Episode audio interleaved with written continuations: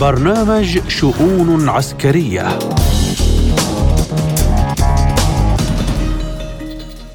من إذاعة سبوتنيك بموسكو نرحب بكم مستمعينا الكرام. أينما كنتم في حلقة جديدة من شؤون عسكرية أقدمها لكم اليوم أنا محمد جمعة وأبدأها بأبرز العناوين.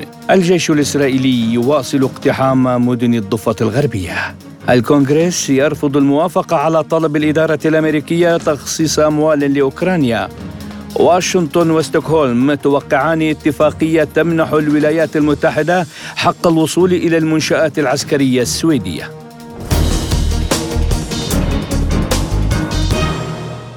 وإلى فلسطين حيث دخلت الحرب على غزة يومها الثالث والستين وتستمر القوات الإسرائيلية في قصف مدن ومحافظات شمال وجنوب القطاع وسط مخاوف من كارثة إنسانية أعمق حيث اقامت إسرائيل نظاما كبيرا من المضخات يمكنها نقل آلاف الأمتار المكعبة من المياه في الساعة وإغراق الأنفاق التي تستخدمها حركة حماس أسفل قطاع غزة في غضون أسابيع.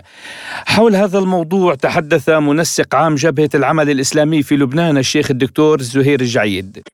هذا التهديد فارغ يعني ليس له أي مصداقية على أرض الواقع. ولو كانت إسرائيل تستطيع أن تفعل ذلك لفعلت منذ زمن. هي لا تخاف لا على الناس ولا تخاف على أحد. بالعكس هي ترتكب المجازر الكبرى كل يوم. آه، لو عندها هذه القدرة لفعلتها منذ اللحظة الأولى. وطبعا إسرائيل لا تخشى على أسراها. لذلك حين تقصف بهذه الهمجية وبهذه القوة وقتل كثير من الأسرى الإسرائيليين لدى حماس والجهاد لذلك آه، أنا أطمئنك وأطمئن الجميع أن إسرائيل أعجز من أن تقوم بهذا الفعل. آه المقاومة في فلسطين حماس الجهاد وباقي الفصائل هي مدركة لهذا الكلام وقد تقوم به إسرائيل. ولكن آه إلى الآن أصلا إسرائيل بكل قوتها وأمريكا بكل قدراتها التكنولوجية لم تستطع أن تكتشف أين هي أنفاق كانت هذه مداخلة منسق عام جبهة العمل الإسلامي في لبنان الشيخ الدكتور زهير الجعيد. ونبقى في فلسطين حيث شنت قوات الجيش الإسرائيلي فجر اليوم عمليات اقتحام مكثفة لمدن وبلدات ومخيمات فلسطينية في الضفة الغربية، تركزت الحملة في مدينتي رام الله والخليل جنوب الضفة الغربية. في السياق أعلنت الخدمة الصحفية في البيت الأبيض أن الرئيس الأمريكي جو بايدن أكد في اتصال هاتفي مع رئيس الوزراء الإسرائيلي بنيامين نتنياهو على ضرورة إنشاء ممرات إنسانية في قطاع غزة تسمح للناس بمغادرة مناطق القتال بأمان. وشدد بايدن أيضا على أهمية ضمان استمرار تدفق المساعدات الإنسانية إلى قطاع غزة ورحب بقرار إسرائيل الأخير بزيادة إمدادات الوقود إلى القطاع. وللحديث أكثر عن آخر تطورات الحرب الإسرائيلية ضد غزة والشعب الفلسطيني. نستضيف معنا الخبير بالشأن الفلسطيني الإسرائيلي الدكتور حسن مرهج. أهلا بك دكتور حسن في شؤون عسكرية. تحياتي لك ولجميع المستمعين. وأبدأ معك دكتور من تأكيد الرئيس بايدن في اتصال هاتفي مع نتنياهو على ضرورة إنشاء ممرات إنسانية في قطاع غزة. وأيضا عبرت الولايات المتحدة عن اتخاذ إجراءات تمنع عنف المستوطنين الفلسطينيين على ضد الفلسطينيين. يعني هل تبحث أمريكا عن مخرج ينقذ بعضا من ماء وجه إسرائيل؟ أم ما هو سبب تغير واشنطن بهذا الشكل؟ يعني باعتقادي آه، بالنسبة لي ما تقوم به الولايات المتحدة من تصريحات. يعني أنا أنا شخصيا وبتقديري وما نراه على أرض الواقع هناك ازدواجية بالمعايير التي تقوم بها آه، الحديث عنها الولايات المتحدة. كيف الولايات المتحدة أن تقوم بالحديث عن ممرات أمنة وبنفس الوقت وبنفس التوقيت هناك صواريخ ودعم عسكري يأتي للجيش الإسرائيلي بشكل متواصل وهم يرون إنه كيف يقتل أطفال غزة والمستشفيات وعدم هاي فهل يعقل من هي مشاركة في الحرب على قطاع غزة آه، ومشاركة بشكل فعلي الإسرائيلي المشاركه الاسرائيليه الفاعلة يعني على أرض الواقع إنه آه، لا تستطيع أن آه، تملي على على إسرائيل بأنه يكون هناك ممرات آمنة. الرئيس بوتين يمكن لأول مرة يتحدث مع, مع نتنياهو. يعني نوع من الضغط ولكن حتى بهذا الأمر يعني نرى إنه لا يوجد أي آه، تجاوب من الجانب الإسرائيلي وحتى قرارات قرارات الأمم المتحدة وقرارات بوقف إطلاق النار إسرائيل لم تستجيب لكل هذه لو أرادت الولايات المتحدة فعلا إيقاف هذه المجازر في حق آه، آه، أهل غزة لكانت هذه الأمور أخذت منحى آخر ولسحبت اساطيلها من المنطقة وهددت الجانب الإسرائيلي بأنه سوف تقف دعمها لها إذا لم تستجيب إلى النداء. نعم وتعمل واشنطن أيضا الآن على تمكين السلطة الفلسطينية من تولي مقاليد السلطة في كل من الضفة الغربية وقطاع غزة. أليس ذلك اسفينا تدقه الولايات المتحدة بين الفلسطينيين أنفسهم الآن؟ هي تعزز هذا الاسفية لأن هذا كان موجودا سابقا. نعم. حتى آخرها كان في الجزائر وكل هذه المصالحات لم تجد الفلسطيني وبقي هذا النزاع بل تعمق، السلطة الفلسطينية متواجدة الآن لو أرادوا فعلا تكون هناك سلطة للفلسطينيين ولم لماذا الحديث عن سلطة فلسطينية ولا يتم الحديث عن دولة فلسطينية على سبيل المثال. وإقام بتغيير جذري لكل آه، من هم الآن في السلطة والاتيان في أوجه جديده ومصالحة عامة لأنه الموجودون الآن هناك ترسبات بالخلافات ما بين حماس وفتح. يعني شاهدوها على مدار سنوات أو 30 عام منذ الانتخابات التي أجريت، لذلك يجب أن تكون هناك أوجه جديدة أكثر تصالحا أكثر تسامحا آه، ليكون هناك حل، أما شد فصيل أو دعم فصيل على فصيل حساب آخر هذا يعني يدل على عدم جدية الولايات المتحدة في هذه الخطوات، لو أرادت الولايات المتحدة اللي كانت الحلول موجودة منذ أكثر من 30 عام وحلت الأمور و ولكن كان هناك دعم لحماس ودعم لفتح من تحت غطاءات مختلفة وهو لوضع إنه اولا عدم الذهاب إلى دولة فلسطينية والوضع الآخر بأنه ليبقى هذا النزاع ما بين حماس وبين فتح والنزاعات الاخرى من الشعب الفلسطيني لكي لا يستطيعوا أن يصلوا إلى تحقيق الأمل للشعب الفلسطيني وان يكون له دولة ذات سيادة يعني تحكم الشعب الفلسطيني وتكون تابعه للشعب الفلسطيني، لذلك كانت الأمريكية هي كاذبة وعاريه عن الصحة تنطلي هذه نعم. 40 عام وهي آه، مستمرة في خداعها للشعب الفلسطيني. أعتقد كل هذه التصريحات لم تنطلي من جديد. نعم دكتور آه، في نفس السياق آه، رئيس الوزراء الفلسطيني عبر عن استعداده لإشراك حماس في إقامة الدولة الفلسطينية هل هذا سيكون سببا لاستمرار إسرائيل في عملياتها العسكرية حتى بعد الانتهاء من قطاع غزة؟ آه، سيدي الكريم إسرائيل لا ترى لا السلطة الفلسطينية ولا ترى حماس اليوم ربما هذا الحديث كان ممكنا قبل 7 أكتوبر، بعد 7 أكتوبر الأمور تغيرت، الجانب الإسرائيلي لا يرى أي فلسطينيا بأي موقع مهما كانت يعني آه، آه، تغطيته الحزبية، سواء فتح سواء آه، أو أو غيره. الآن الأمور تغيرت، هو يرى في الشعب الفلسطيني اعدائه، لاحظ ما يحصل في الضفه من قتل بشكل مستمر يوميا.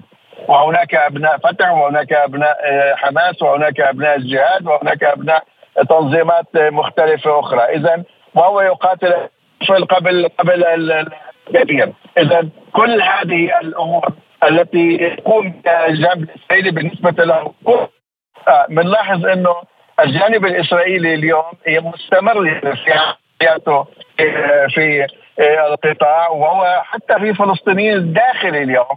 هناك حرب على كل من هو يعني حتى يريد أن يعرف عن نفسه عربيا فلسطين هو هو هو ملاحق بشغله بعمله بتعليمه الأكاديمي بكل مجال، اذا الأمور تغيرت حتى وإن شاركوا حماس هذا الأمر الآن آه، لن يجدي دافعه لما يحصل الآن على أرض الواقع في في في قطاع غزة. نعم دكتور آه، في سؤال لابد من المرور إليه يعني بالنسبة للجنة الوزارية المكلفة من القمة العربية الإسلامية، لماذا لم تتخذ أي إجراءات فاعلة وعاجلة للوقف الكامل لإطلاق النار في قطاع غزة؟ يعني هذه اللجنة هي مثل ذر في العيون، يعني لو كانت لم تقام مثل هذه اللجنة كان أفضل بكثير لأنها أيضا هي من المهدئات التي وضعت ولكن لا يوجد بيدها لأنه سئمنا من الإعلانات والتصريحات والسموات والرؤساء والفخامات وكل هذا كليته هذا كلام لا يجدي نفعا ولا يطعم خبزا لاي اي أي جائع. لذلك حتى هذه اللجنة هي فقط لجنة شكلت ولكن على أرض الواقع لا يوجد لها أي تأثير.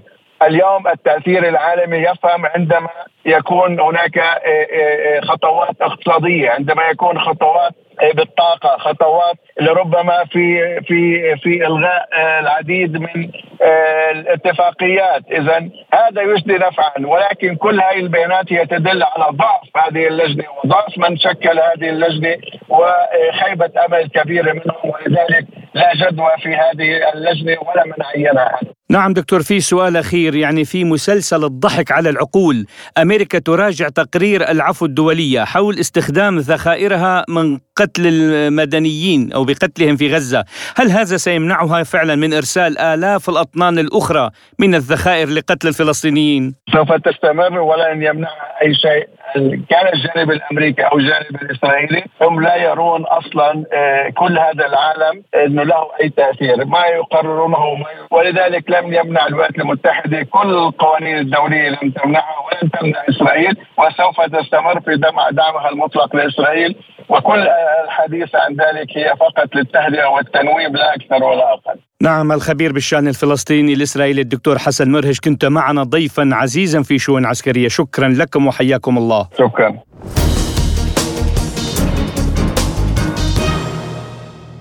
وإلى الملف الأوكراني حيث أكد منسق الاتصالات الاستراتيجية بالبيت الأبيض جون كيربي أن واشنطن لا يمكنها تقديم أي ضمانات لكييف حول استمرار المساعدات في ضوء موقف الكونغرس الذي يرفض الموافقة على طلب الإدارة الأمريكية تخصيص أموال إضافية لمساعدة أوكرانيا. وأضاف كيربي بهذا الصدد بأن الولايات المتحدة أمامها عدة أسابيع وبعدها ستستنفد الموارد اللازمة لمساعدة أوكرانيا ولن تستطيع مساعدة أوكرانيا بحلول نهاية العام الجاري. يرفض الكونغرس الموافقة على طلب الإدارة الأمريكية تخصيص أموال إضافية لمساعدة أوكرانيا ويربط حل هذه القضية بالاتفاق على إصلاح جذري للحدود والهجرة. من جهة أخرى أفاد وزير الخارجية الأمريكي أنتوني بلينكين بأن 90% من إجمالي حجم المساعدات العسكرية الأمريكية لأوكرانيا تم إنفاقها في الولايات المتحدة نفسها على إنتاج الأسلحة المنقولة إلى كييف مما خلق ذلك المزيد من فرص العمل الامريكيه والمزيد من النمو للاقتصاد الأمريكي. أشار أيضا إلى أنه لهذا السبب تحتاج الولايات المتحدة إلى مواصلة تقديم الدعم العسكري لأوكرانيا. وللحديث أكثر عن تطورات الحرب في أوكرانيا نستضيف معنا الباحث في العلاقات الدولية الدكتور محمد الديهي. أهلا بك دكتور محمد في شؤون عسكرية. أهلا بحضرتك وبالسادة المشاهدين الكرام. مع رفض الكونغرس تقديم المساعدات كيف ستبدأ بإنتاج أسلحتها الخاصة؟ ماذا يعني هذا بالنسبة لأوكرانيا التي يعتمد اقتصادها بشكل كامل على التمويل الغربي؟ في الواقع لن تستطيع كيف على إنتاج هذه الأسلحة بصورة كبيرة لأن ما حدث هو أن الولايات المتحدة على مر سنوات ومنذ وجود زينسكي وغيره حاولت أن تدمر أي قدرات لكييف لتظل أيضا تابعة للولايات المتحدة ولتظل أوكرانيا تابع للولايات المتحدة وتصير في كنف الولايات المتحدة. وإلا كان وإن كان هناك عكس ذلك لم لم تستمر أوكرانيا في استفزاز الطرف الروسي وتهديد أمن الطرف الروسي وحماية أمنه بالتصريحات التي صرح بها زيلينسكي قبل فبراير 2022 إذا نحن نتحدث على أن من دعم أو من ساهم في هذا الأمر هو الطرف آه الأمريكي ومعه آه الرئيس الأوكراني الذي آه ربما استفز الطرف الروسي واستفز الأطراف أيضا عديدة جدا في المجتمع الدولي من خلال تصريحاته التي ما زالت حتى بالمناسبة حتى هذه اللحظة متواجدة وما زال يكرر هذه التصريحات مع أنه يعلم أنه لن يكن هناك من آه من يقدم له أو يلبي هذه الرغبات. على سبيل المثال تحدث دائما عن ضرورة الانضمام للاتحاد الأوروبي أو لحلف النيتو ولكن حينما حدثت العملية العسكرية رفض حلف النيتو أن يقدم أي مساعدات اوكرانيا أو يتدخل عسكريا لحماية أوكرانيا كما هو كان يدعي أو كان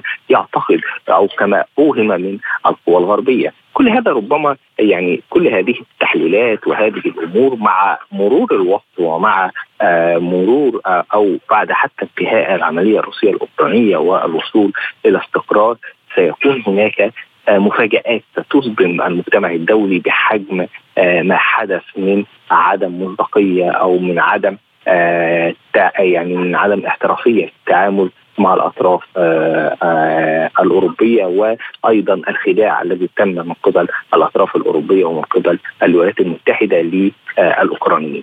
ومن هذه المفاجآت الآن بلينكن يقول إن 90% من المساعدات الأمريكية لأوكرانيا تنفق على إنتاج الأسلحة المنقولة إلى كيف وهذا خلق المزيد من فرص العمل الأمريكية والمزيد من النمو للاقتصاد الأمريكي. دكتور يعني هل يمكن أن نقول مصائب قوم عند قوم فوائد أم أنه وضع مربح للجميع؟ لذلك يجب الاستمرار بدعم كيف خلينا نتفق أن الولايات المتحدة دائما ما تسعى لدعم الصراعات أو خلق صراع في منطقة ما لتزيد مبيعاتها من الأسلحة بصورة كبيرة وبالتالي تحقق مكاسب في ظل أزمة اقتصادية كادت ان تحدث وهذا ما حدث بالفعل يعني.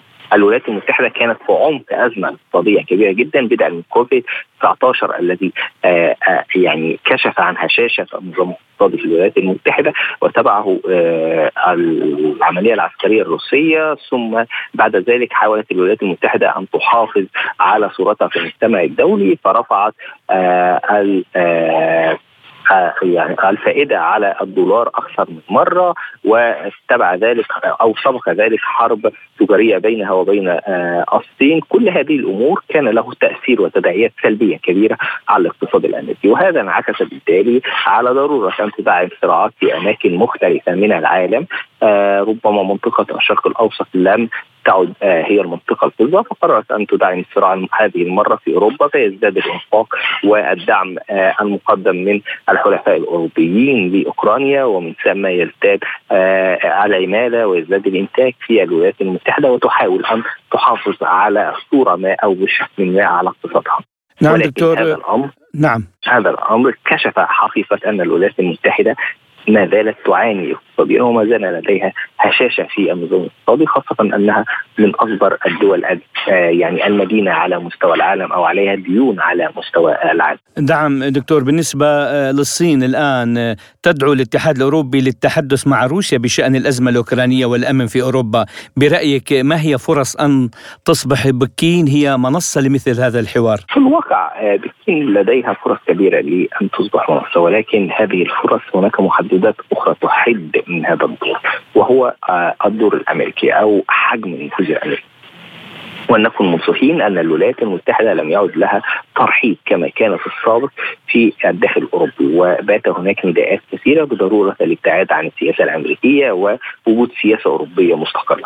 في نفس الوقت هناك تخوف من الدول الأوروبية أو هناك محدد آخر هو التخوف الأوروبي من الصين ومن القدرات الصينية التي آه، ستجعل فيما بعد هذه القوى والدول الأوروبية يعني ليست موجودة أو ليست متقدمة بالشكل الكافي في ظل القدرات الصينية الاقتصادية والتنموية الحادثه الآن.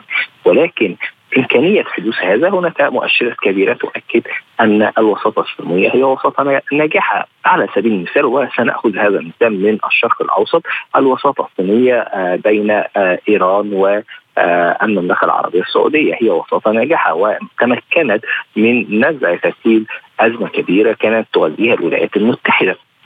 ويمكن الآن إن يعني جلس العقلاء في الدول الأوروبية وفي العالم أن يتبعوا الوساطة الصينية بأن يصل الأمور إلى استقرار وتهدئه بين روسيا والدول الأوروبية ومن ثم التوصل إلى اتفاق يضمن آه، أمن وحماية آه، آه، الدولة الروسية كما ترغب الدولة الروسية وأن يكون هناك اتفاقية فعلية. وهذا ما تنادي بالمناسبة به روسيا منذ أو ما قبل العملية العسكرية في أوكرانيا. نعم السؤال الآن الولايات المتحدة تريد أن يدخل الاتحاد الروسي في مفاوضات مقبولة بشروط أوكرانية أمريكية مع أوكرانيا. في عام 2024 هل بدأ البيت الأبيض فعلا الحديث عن مفاوضات بين موسكو وكيف أم أن هذه محاولة لإلهاء روسيا؟ لا هذه محاولة لتبييض وجه الولايات المتحدة وليس لإلهاء روسيا. يعني للأسف آه أي مفاوضات يجب ألا تكون مشروطة سوى بالتوصل إلى اتفاق سلام. غير ذلك لا يمكن أن نتحدث عن أي شروط ولا يمكن أن نتحدث عن أي شروط لأي طرف من الأطراف إلا بعد الجلوس في مفاوضات جادة. ولكن أن توضع شروط لعرقلة عملية أو مسار التفاوض هذا الأمر ربما سيرفضه الطرف الروسي وهذا ما حدث بالفعل. روسيا لم تقبل أن تملى عليها شروط. وجميعنا نعلم أن الرئيس الروسي لديه من الحنكة والقدرة كبيرة على فهم الأوضاع الدولية وعلى فهم ما يحدث في الولايات المتحدة في المجتمع الدولي بصورة كبيرة جدا. لذلك هي لم تقبل أن تملى عليها أي شروط أو أن يكون هناك شروط للتفاوض. وأيضا هي ترغب في أن يكون هناك أو كما تحدث الرئيس الروسي صراحة ضرورة التوصل إلى اتفاق مكتوب. هذا هو النقطه الجوهريه في نمط العلاقة الروسية أو ما يحد أو ما يمكن أن يتوصل إليه الأطراف أو ما يدفع الأطراف إلى آه عملية أو إلى اتفاقية بالفعل من أجل مفاوضات لوقف آه العملية العسكريه الروسيه. لا يضعون شروط فقط بل يهددون إذا روسيا لم تجلس على طاولة المفاوضات سنضطر نحن في أمريكا وأوروبا نفتح كل ترساتنا العسكرية لأوكرانيا. هذا هذا الأمر حدث آه، قبل بدء العملية الروسية الأوكرانية. والآن يعاد. والآن يعاد يعني هم هو فقط مجرد تلويح فقط في انه يمكن أن يتم تصعيد أو غيره لممارسة مزيد من الضغوط ولكن هذا الأمر لم يكن مقبولا وكان الرد الروسي واضح حينها حينما حشدت روسيا وتحدث الروسي بأنه لا يمكن أن تهدد موسكو أو تهدد آه أي دولة أو آه يعني ايا من الاتحاد الروسي وتصمد روسيا أو يكون هناك ألا يكون هناك رد فعل سيكون هناك رد فعل قوي جدا على هذه التهديدات يعني بالمناسبة كنت في روسيا منذ فترة في إحدى المؤتمرات وشاهدت حجم الأمن والاستقرار ويعني حجم التطور الذي يحدث في الدولة الروسية ليس فقط داخل موسكو ولكن في دول أخرى أو في أماكن أخرى من الأماكن التابعة للاتحاد الروسي، اذا هناك حالة من الرضا وهناك حالة بالفعل من التدعيم أو دعم يعني تحركات الرئيس الروسي كثيرا جدا في مواقفه وتأييد لأن بات هناك وعي بخطورة الأزمة وبخطورة التهديد المتواجد على الدولة الروسية. شكرا جزيلا لكم الباحث في العلاقات الدولية الدكتور محمد الديهي كنت معنا ضيفا عزيزا ودائما معنا في برنامج شؤون عسكرية.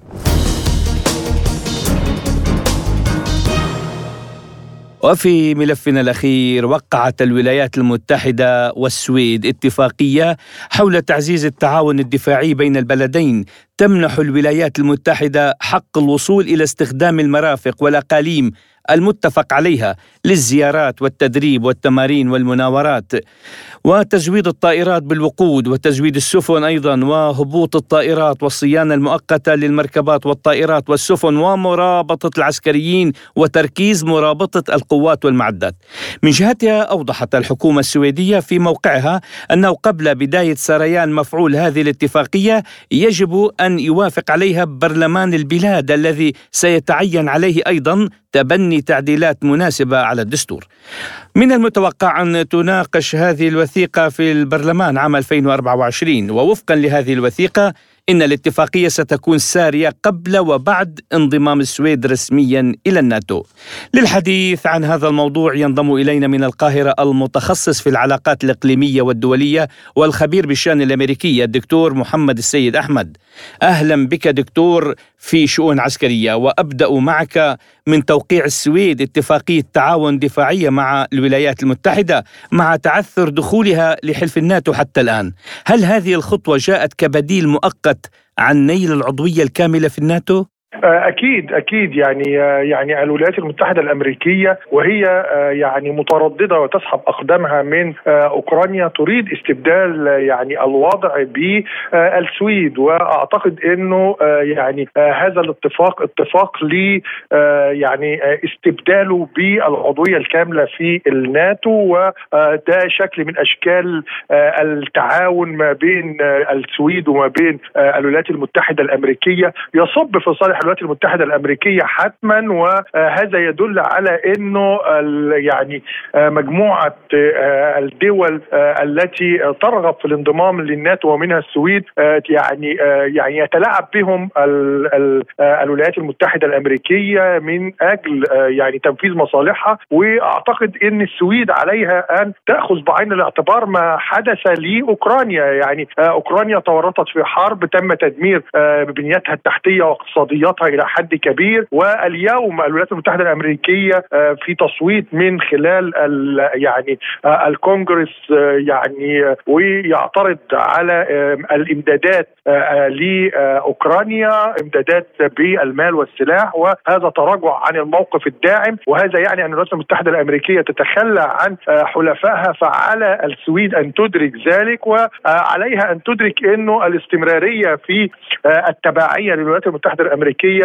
لن يجدي نفعا وسيؤثر حتما على وضعيتها وقد يعني يؤثر على استقرارها إلى حد كبير. وماذا يعني دكتور نشر القوات الأمريكية في السويد بالنسبة للأمن الإقليمي؟ آه، أنا أعتقد أن الولايات المتحدة الأمريكية لا زالت تعبث بالأمن الإقليمي ولا زالت تعبث ب آه، يعني آه، كثير من المناطق في العالم، الولايات المتحدة الأمريكية تحاول أن تعطل ولادة نظام عالمي جديد قائم على التعددية القطبية، الولايات المتحدة الأمريكية لا زالت يعني تحاول إشعال كثير من النيران حول العالم لإيقاف كل أشكال يعني ظهور نظام عالمي جديد. جديد متعدد الأقطاب بتحاول عرقلة آه، يعني روسيا والصين بشكل محدد. أعتقد إنه آه، الاستمرارية في هذا الوضع قد آه، تؤدي إلى نشوب حروب جديدة لإنه الدول التي تتأثر ب يعني هذه الأوضاع وهذه الاتفاقيات وهذه السيطرة الأمريكية العسكرية على مناطق كبيرة بتهدد الأمن القومي لدول أخرى قد تؤثر على نشوب يعني صراعات ونزاعات وحروب جديدة.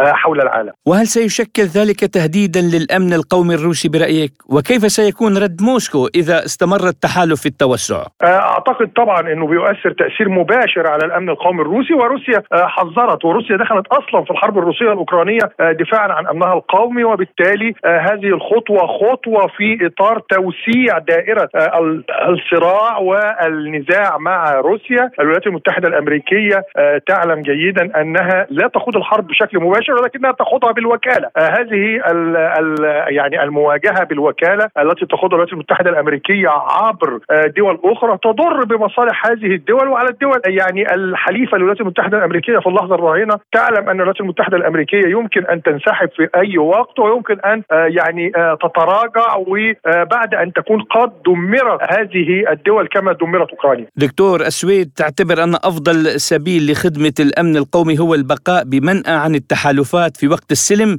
من أجل البقاء بلدا محايدا في حالة نشوب حرب، ما الذي جرى لها حتى أصبحت تسارع لزج نفسها في التحالفات العسكرية الآن؟ أنا أعتقد إنه آه، يعني من يديرون السويد الآن آه، يعني آه، يعني ليسوا حكماء بما فيه الكفاية وأعتقد إنه على الرأي العام السويدي أن يتحرك الآن في مواجهة يعني الحكومات الحكومة الراهنة لأنه هذه الحكومة يعني باتفاقياتها وسياساتها اللي ما بتنقاش بيها بالنفس عن الصراعات وبتضع السويد في اتون الصراع أعتقد أعتقد أنها آه، يعني آه، تؤثر تاثيرا بالغا على آه، وضع المواطن السويدي اللي بيتميز بوضع متميز على المستوى الدولي يمكن بالفعل يعني وضع الرفاهية الذي عاشه المواطن السويدي يتأثر نتيجة يعني أن هذه السياسات قد تؤدي بدخول السويد في